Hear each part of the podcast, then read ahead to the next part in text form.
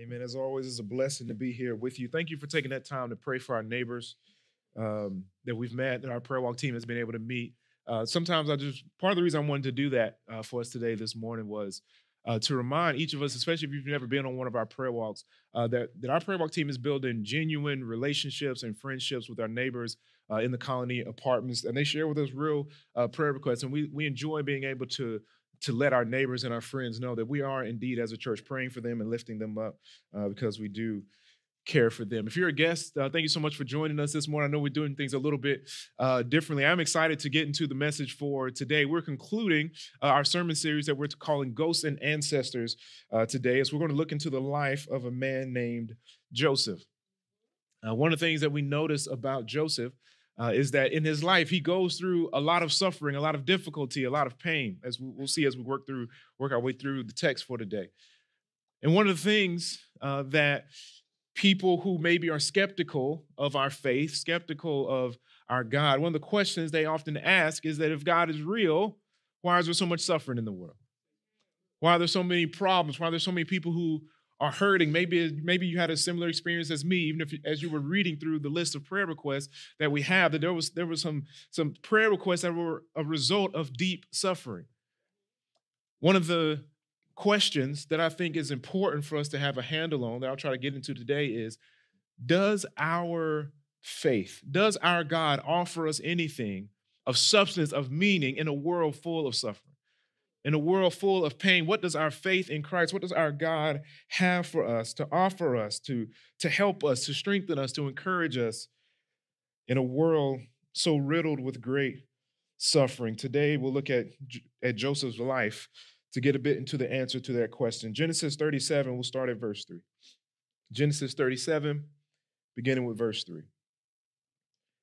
Now, Israel loved Joseph more than any other of his sons, because he was the son of his old age, and he made him a robe of many colors. If you King James Version's coat of many colors, that's what you. It's the same coat. It's the same one. You just read it different. But when his brothers saw that their father loved him more than all his other brothers, they hated him and could not speak peacefully to him. You ever been so mad at somebody you can't even talk straight to him? So mad you can't even utter peaceful and kind words to this person because of the level of anger because of how much you despise that person. This is how much Joseph's brothers despised him and hated him because of how much their father favored him. Now, if you've been with us the whole time, you know this has been passed down from one generation to the next. Because Joseph is the son of Israel, you might remember that his name was Jacob, and Jacob's father liked his brother Esau more than him, as we talked about earlier. So, one of the things that we're seeing is that Isaac, who played favorites, with Esau over Jacob, we've been talking throughout this series about being an ancestor or a ghost, that we pass down either good or bad to the generations after us. We see that what Isaac did and his favoring his older, his older son over his younger son, now this is being passed down, and future generations are experiencing pain and hurt because of it. One of the things that I find to be important that I want us to take out of this, and I think I said it earlier in the in the sermon series, is that oftentimes one of the uh, oftentimes when something happens, specifically in the book of Genesis, even if they're doing something wrong, the Bible doesn't always come straight out and say that it was wrong. Even if you're paying attention, you probably can tell. But one of the ways that you notice that it's wrong is because it causes destruction. It causes pain, it causes hurt, oftentimes, maybe in that specific time or in the following generation. And we see that happening here. So we're going to see what happens as a result of this favoritism that Israel is showing to Joseph. Verse 5. Now Joseph had a dream, and when he told it to his brothers, they hated him even more. He said to them, Hear this dream that I have dreamed. Behold, we were binding sheaves in the field, and behold, my sheaf arose and stood upright. And behold, your sheaves gathered around it and bowed down to my sheaf. His brother said to him, Are you indeed to reign over us? Or are you indeed to rule over us? So they hated him even more for his dreams and for his words. So we see this hatred, this family dysfunction continues on from generation to generation in this family. Verse 18. I'm going to jump down a little bit to verse 18. They saw him from afar, and before he came near to them, they conspired against him to kill him. They said to one another, Here comes this dreamer. They can't even say the man's name. They can't even say, Here comes Joseph, our brother. Here comes this dreamer, the one who thinks he's going to rule and reign over us. Verse 20 Come now, let us kill him and throw him into one of the pits. Then we will say that a fierce animal has devoured him, and we will see what will become of his dreams. So, this is not just anger towards him, even though this is anger towards him. But what they're saying is if we kill him, we're not going to have to bow down to him. And we're going to see about this dream that he has where he thinks that we're going to end up bowing down to him. There's pride that's involved here, there's hatred that's involved here that began with this favoritism that, that Israel showed to Joseph. Because we have a lot of scripture to get to today, I won't read it all, but to catch you up on the story, they ended up not killing him because Reuben, one of the brothers, told them to just throw him into the pit without killing him. Then Judah, another brother, recommended that they just sell him to some people that were traveling to Egypt. So they sold their brother, their youngest brother, into servitude to some people that were headed to Egypt. And then they, were, they deceived Israel, their dad, into thinking that, that Joseph was killed by a wild animal. So his dad just grieves and grieves and grieves the loss of his son. Then, when he got into Egypt, he was sold into servitude of Potiphar, an officer of Pharaoh, who was the king of Egypt. So he's now this servant of Potiphar. Here's what happens Genesis 39, verse 1.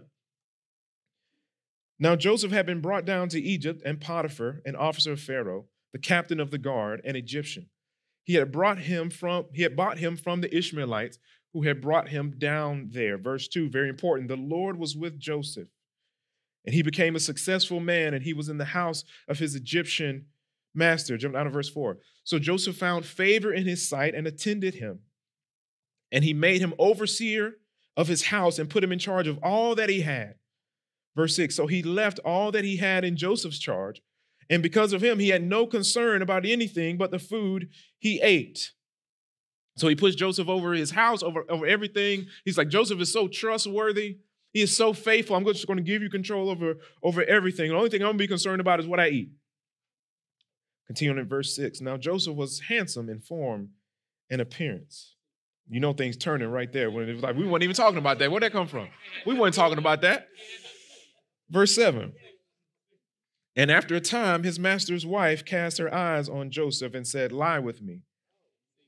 Verse 8 But he refused and said to his master's wife, Behold, because of my master, because of me, my master has no concern about anything in the house, and he has put everything that he has in my charge. He is not greater in this house than I am, nor has he kept back anything from me except you, because you are his wife. Check this quote. How then can I do this great wickedness and sin against who? And as she spoke to Joseph day after day, he would not listen to her to lie beside her or be with her. My man saying, How am I sin against God like that? He's practicing self control because she is coming at him day after day. He wouldn't listen with her. He wouldn't even lie beside her, much less sleep with her. The scripture says, verse 11. But one day when he went into the house to do his work, and none of the men of the house was there in the house, she caught him by his garment, saying, Lie with me. But he left his garment in her hand and fled out of, and fled and got out of the house. And as soon as she saw that he had left his garment in her hand and fled out of the house, she called to the men of her household and said to them, See, he has brought among us a Hebrew to laugh at us. He came in to me to lie with me, and I cried out with a loud voice. And as soon as he heard that I lifted up my voice and cried out, he left his garment beside me and fled and got out of the house. Then she laid up his garment by her until his master came home. And she told him the same story, saying, The Hebrew servant whom you have brought among us came in to me to laugh at me. But as soon as I lifted up my voice and cried, he left his garment beside me and fled out of the house. Now, Joseph is getting lied on, and in one of the worst ways possible when he done everything right. She grabbed him. He ran out of his clothes to get out. He's done everything right, and now he's in this impossible situation where he's, he's going to lose no matter what happens. Verse 20. And Joseph's master took him and put him into the prison, the place where the king's prisoners were confined. And he was there in the prison. Verse 21. But the Lord was with Joseph and showed him steadfast love and gave him favor in the sight of the keeper of the prison. So Joseph was punished for doing everything right. He was thrown in the prison when he hadn't done anything wrong. This is the second time he has gone from this position of honor to a dreadfully low position because of other people's sins. But here in verse 21, we find another theme of this glorious and painful story. Verse 21 says, But the Lord was with Joseph and showed him steadfast love and gave him favor in the sight of the keeper of the prison. The Lord was with Joseph. That's point number one. God is with us when we suffer. God is with us when we suffer. There are few things that cause us to question the presence of God in our lives as much as suffering does. Suffering and hardship and prolonged grief have a way of making us ask God where He is. God, I've been dealing with this pain in my body for years now. God, where are you? God, I've been praying to you for so long about this illness or condition in my body, and you haven't taken it away. God, I've been serving you and showing up for your kingdom and your mission, but I don't feel like you're showing up for me. God, where are you? God, I see you showing up for this person in, in their life or in this person in that relationship and in that family, but I don't see your presence with me and mine. Suffering and hardship and prolonged grief have a way of making us ask God where He is. But the Bible has a way of reminding us time and time again that God is always with His people. And here's the thing Joseph didn't just experience suffering. I said a little bit earlier, but he always fell from an elevated status, which oftentimes makes it feel even worse. Here's what I mean Joseph was the favored son the chosen son, if you would, in his father's house. Had the coat of many colors. His father esteemed him higher than his brothers. He has this dream about how he's going to reign over his brothers and those in his family. And literally descends, literally to the bottom of a pit. He gets sold into captivity, but he does a good job. He works well, ascends to being first in command in Potiphar's house. And Potiphar is, is, second in command under Pharaoh. So he ascends to an extreme high for someone who was sold into servitude. God is with him. God is blessing everything that he does. And then for doing everything right, again, he gets taken, he gets arrested, and put in prison. It's the, he, he descended each time. It wasn't just suffering, but it was a loss of things that he had. It was a loss of an elevated status and position being brought down can really cause us to question God's presence because it's the feeling of moving backwards when we thought we were moving forward. But the Bible reminds us that even in the trouble and pain and suffering and difficulty, God is still with him. Family, I need you to know something today. If God's plan involves you, I need to ask you a question. I should say, if God's plan involves you decreasing, you do still know that he's with you, right? That if God's plan feels like moving backwards, feels like you're not making any progress, you do know that God is still with you, right? If there are steps backwards when you were planning on moving forward, you know that God's with you, right? If you hear something from the doctor that wasn't what you were expecting or hoping for, you know God is still with you, right? If you are now working a job that feels like a step back from your previous job, you know that God is still with you, right? There are a lot of things said and shown about Joseph's life in this story. The Bible shows and tells us that he was betrayed, that he was abandoned, that he was unwanted by his brothers, he was mistreated, that he was treated like property, that he was captured, that he was falsely accused and lied on and arrested for something he did not do. There's many things that the text shows us are true of Joseph time and time again, but there's one specific thing that it says about God time and time again, and, and it is that God is with him. Each of us in here has a list of sufferings of our own. All of them are valid and true and have caused legitimate hurt to us, whether we caused them or whether they were caused by others. I know there are many things that we can say about our lives as well, whether that's physical pain or emotional pain or scars or pains and sufferings in our minds. There are many things that we can say about our sufferings, but if you have placed your faith in Jesus, there's one specific thing that you can say about God time and time again, and that, it, and that is that He is with you always and through it all. Through it all, He is with you, and that is a powerful thing. It's a powerful thing for a number of reasons, but one of the reasons is because of the comfort we can feel from knowing that He is with us and has not abandoned us, and that He is strengthening us to endure whatever life brings our way. But it's also a powerful thing because it keeps us from allowing the lies of the devil to ensnare us and lead us away from the God whom we love and who loves us. I hope you caught what Joseph said in verse 9 of Genesis 39. I'll read it again just in case we might have missed it. This is Joseph talking to Potiphar's wife. He says, He is not greater in this house than I am, nor has he kept back anything from me except you, because you are his wife. How then can I do this great wickedness and sin against God? He said, How can I do this and sin against God? He didn't say, What if we get caught? He didn't say, I don't want to do my, my master like that after all he's done for me because he brought me out of this low place and elevated me to this high. He, he didn't say, I don't want to do my master that way or my boss that way. He didn't say, I'm not attracted to you like that. He didn't say anything like that. He said, How can I sin against God in this way? How can I sin against God? How am I going to sin against my God like that? I was talking to my brother Jason about this. And he said, This is incredible because oftentimes we let our suffering cause us to feel entitled to sin. I was like, Say more, say more words, say more words.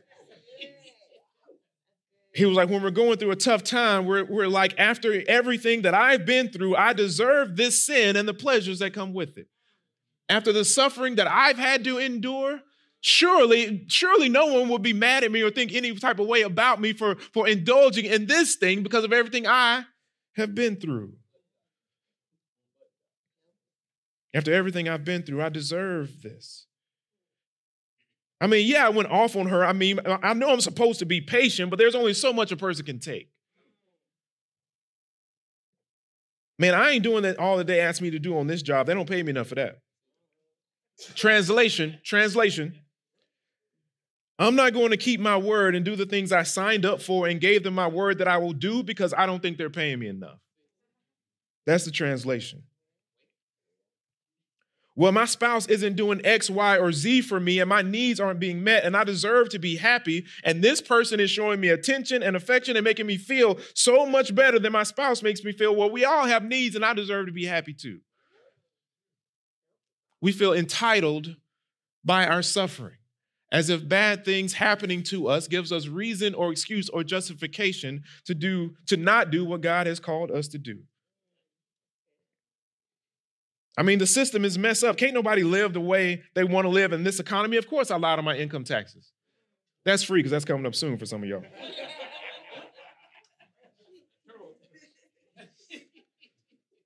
Suffering causes us to feel entitled. Sometimes, if we don't feel like God is with us, we don't remain mindful of the fact that God is with, if we don't remain mindful of the fact that God is with us through it all, then we start making decisions, hear this, based on the presence of our suffering more than the presence of our God. I'll say that one again for you.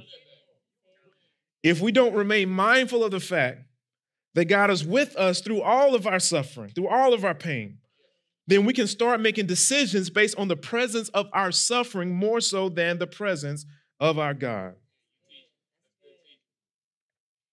Listen, family, the, the enemy would love to use the suffering in your life to lead you away from the joy and the peace and the maturity of Christ or maturity in Christ of following God as He calls you to.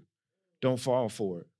Don't fall for his tricks. Don't fall for his schemes. He would love to use the pain in your life to make you feel like you're well within your rights and even you're morally in the right still to turn away from God and live for sin instead of for God. Don't fall for it. I don't know. That's right. I don't know what the Potiphar's wife is in your life that is tempting you in your moment of suffering. Don't fall for the deceit. Don't believe the lie. Don't take the bait. It's never as good as you desire it to be.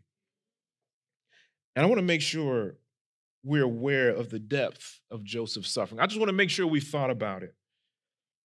This man has been separated from his family and everything that he held, literally everything that he held dear his father and his mother. He doesn't know what they told his dad about why he's not there anymore. He doesn't know if he'll ever see them again. He suffered such a traumatic experience of being physically forced into a pit and then being sold away to a place that he isn't familiar with. I can imagine the fear and the sadness and the anger and the hurt of the violence and betrayal. I can imagine the level of uncertainty and fear and confusion that he's experiencing. I can only imagine the questions he sent up to the God who's been with him through it all. There was, this was no small amount of suffering that he's experiencing. And then he works his way up to the top. He works hard. He remains faithful no matter what the circumstances are. He continues to represent God in a way that's faithful. I can only imagine how easy it would have been for him to be like, no one could blame me for enjoying this kind of pleasure after what I've been through. I can imagine he he would have felt like, hey, it is time for me maybe to enjoy something that's outside of what God has for me after everything God has caused me to endure. But Joseph doesn't succumb to this feeling of entitlement from his suffering. He remained committed to his God who was with him through the suffering. It's crucial that we remain aware of God's presence during our suffering. It's crucial that we don't allow a sense of entitlement to lead us to make decisions based on the presence of our suffering more than the presence of our God. And it's also extremely important for any of us, if we're going to walk in maturity as believers, that we remember this, this next point God uses our suffering. God uses our suffering. Romans chapter 8, verse 28 says this And we know that for those who love God, all things work together for good, for those who are called according to his purpose. God causes all things to work together for the good of his people. This doesn't mean that everything that happens is good. It means that he is that as he's working to see his kingdom come and his will be done on earth as it is in heaven, he's going to use the good and the bad, the joy and the sadness, the pleasure and the pain, the gladness and the grief to see his will be done and his kingdom come as he blesses his people. And that's exactly what we see in Joseph's life. See, God ends up giving Joseph the ability to interpret dreams. And so, so Joseph interprets one of Pharaoh's dreams. Pharaoh has these dreams. He's wondering, he's calling people to try to figure out what do these dreams mean? So somebody lets him know, hey, I met this man who's in prison named Joseph. He can interpret dreams. So they, they bring Joseph out. Joseph interprets Pharaoh's dreams and he ends up letting Pharaoh know, hey, there are going to be seven years of abundance and plenty here in Egypt. And then there's going to be seven years of famine. So what Joseph does is so Pharaoh puts puts Joseph over over basically the entire kingdom and said, follow Joseph's plan. So Joseph leads them to, to save, to store up during the years of plenty. Instead of just indulging, they're gonna, they're gonna store up, they're gonna practice the, the level of self-control to store up for seven years of famine that, that come after the seven years of plenty and of abundance. Here's where the story begins to become full circle. The famine doesn't just take place in Egypt. The famine also takes place in Canaan which is important because that's where Joseph's family is coming. So the family is not only in Egypt, the family is also right there in Canaan. And so Joseph's brothers have to come to Egypt to try to find food in the seven years of famine. And Joseph sees them. He sees his brothers. He sees the ones who betrayed him. He sees the one that turned on him, that hated him even before, even before they put him in the pit and intended to kill him, but eventually sold him away. Even before then, they hated him to the point that they couldn't even speak kindly to him. They come to Egypt in search of food, food that was only there because of Joseph and God working through him, because the only reason they knew to store up the food was because Joseph was able to interpret the dream. And when they go to Egypt, Joseph sees them. Joseph, being the mature man of God that he is, being the faithful man that he is. He forgives his brothers for what they did to him. But he doesn't just forgive them, he saves them. He saves their family. Because they would have likely died in the famine had not Joseph interpreted the dream that led Egypt to save up for those seven years. They would have, they would have died had not Joseph extended kindness to them as well. He saves them.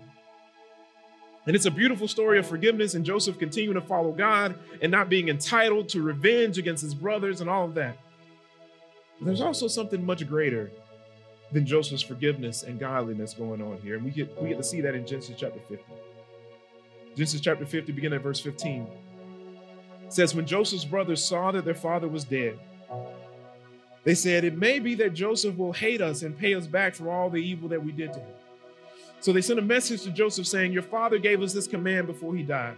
Say to Joseph, Please forgive the transgressions of your brothers and their sin, because they did evil to you. And now please forgive the transgressions, the transgression of the servants of the God of your father. Joseph wept when they spoke to him. His brothers also came and fell down before him and said, Behold, we are your servants. So this is this is the reality of the dream in the beginning. They're bowing down before him, saying, We are your servants. So what is Joseph going to do in this moment? Verse 19. But Joseph said to them, Do not fear, for am I in the place of God? This is Joseph face to face with the ones who traumatized him, who sold him away, who betrayed him, who committed violence against him. And his focus in this moment, just like it was when he was being tempted by Potiphar's wife, is not on himself, it's not on his own suffering, it's not on everything that he's been through, but it's on God. He says, Am I God? Verse 19, but Joseph said to them, Do not fear, for I for am I in the place of God? As for you, you meant evil against me, but God meant it for good, to bring it about that many people should be kept alive as they are today. So do not fear, I will provide for you and your little ones. Thus he comforted them and spoke kindly to them. He doesn't allow the presence of the suffering to prevent him from responding based on the presence of his God. He tells them that God meant all of this bad for good. He is so focused, so mindful of God and his presence in this life that he's able to, to look past and look through his own suffering and see God had a plan. God was at work. God is greater than my suffering. He's telling them that God's good is more powerful than their evil. He's telling them something that every believer in God needs to know that God is so in control of everything that the evil never has the final say for the children of God, that the suffering never has the final say for the children of God. That family and the entire kingdom of Egypt was saved because God used Joseph's suffering for his purposes. But it goes even deeper than that. And this is important if you're going to be if you want to understand a lot of what's actually happening sometimes maybe maybe underneath the surface in the Old Testament. This is important for you to understand going forward. Every time the life of this family, I'm talking about the children of Israel, every time the life of this family has a threat against them and they're threatened and someone is trying to kill them or call them to perish, you need to understand that if this family perishes, then God is not faithful. Every time they endure and are protected or are saved, it is an act of God's faithfulness to them. You see, the children of Israel surviving is eternally important. Here's why this is the most important family in the world because of what I talked about when I preached about Abraham and Jacob. God made a promise to Abraham that through this family, through his lineage, all nations in the world were going to be blessed. He's talking about through Jesus Christ coming through this lineage. That's the promise to Abraham. That was the promise to Isaac. That's the problem. That's the promise that he made to Jacob. So if this family dies in the famine, then God's not faithful. So this, this, this suffering that God used when he was using the suffering in Joseph's life was not just for Joseph, was not just for that immediate family, was not just for Egypt. This was for the salvation of all of his people. God uses this incredible, this unthinkable, this awful suffering this horrific suffering that Joseph went through to accomplish the eternal salvation of his people. Family, sometimes I think we look at verses in the Bible where God tells us that all things work together for the good of his people. And verses like what Joseph says when he says, What you meant for evil, God meant for good. And we think, Yeah, but I don't see how God can use this awful situation that I'm in for good. I don't see how God can use my particular and specific suffering that I am dealing with for good. Family, if you think that God isn't able to use your suffering for his purposes, whether you can see how he does it or not, the story of Joseph screams out to us from thousands of years ago and says he can use anything for his good and for his purposes, or for your good and for his purposes. He can use your worst sufferings, your worst grief, your worst pain for his purposes, that your pain and suffering does not have final say. He does work everything together for the good of those that love him. He is stronger and more powerful than your suffering. And if you are a child of God, your suffering does not rule over you or conquer you or have the final say. And as if Joseph's story wasn't enough, there's another story that I hope you're a little bit more familiar with that proves this even more. Because even because even though it's awful that someone like Joseph, who as far as we can tell didn't do any harm to his brothers, he was seized by those that wanted to kill him and then handed over to those that would bind him. There's another that was perfectly sinless, the chosen son from the Father. He didn't have a coat of many colors, but he was arrayed in majesty and splendor on high. He had never sinned, and yet those who should have loved him and cherished him turned him over to another kingdom to bind him and harm him. But unlike Joseph, unlike Joseph, Jesus was killed by his enemies. Unlike Joseph, Jesus, Jesus didn't just suffer by being in prison, but he was killed by his enemies that he was handed over to by his own people. But uh, and also unlike Joseph, you see, Joseph, he, he was elevated because of because of what he did in this life. He served really well and he was elevated from what he did in this life, but he didn't have to die to get there. But unlike Joseph, Jesus died and now he is elevated even higher than Joseph. There's no king that reigns over him. He sits on high, enthroned in the heavens, and he's going to return. And when he returns, when he returns to make everything right, You'll no longer have to have a preacher stand in front of you and remind you that God is present with you in your suffering because this king is going to come back and he's going to rid you of all suffering and all pain and all harm that's ever been done to you in this life. You will see him face to face.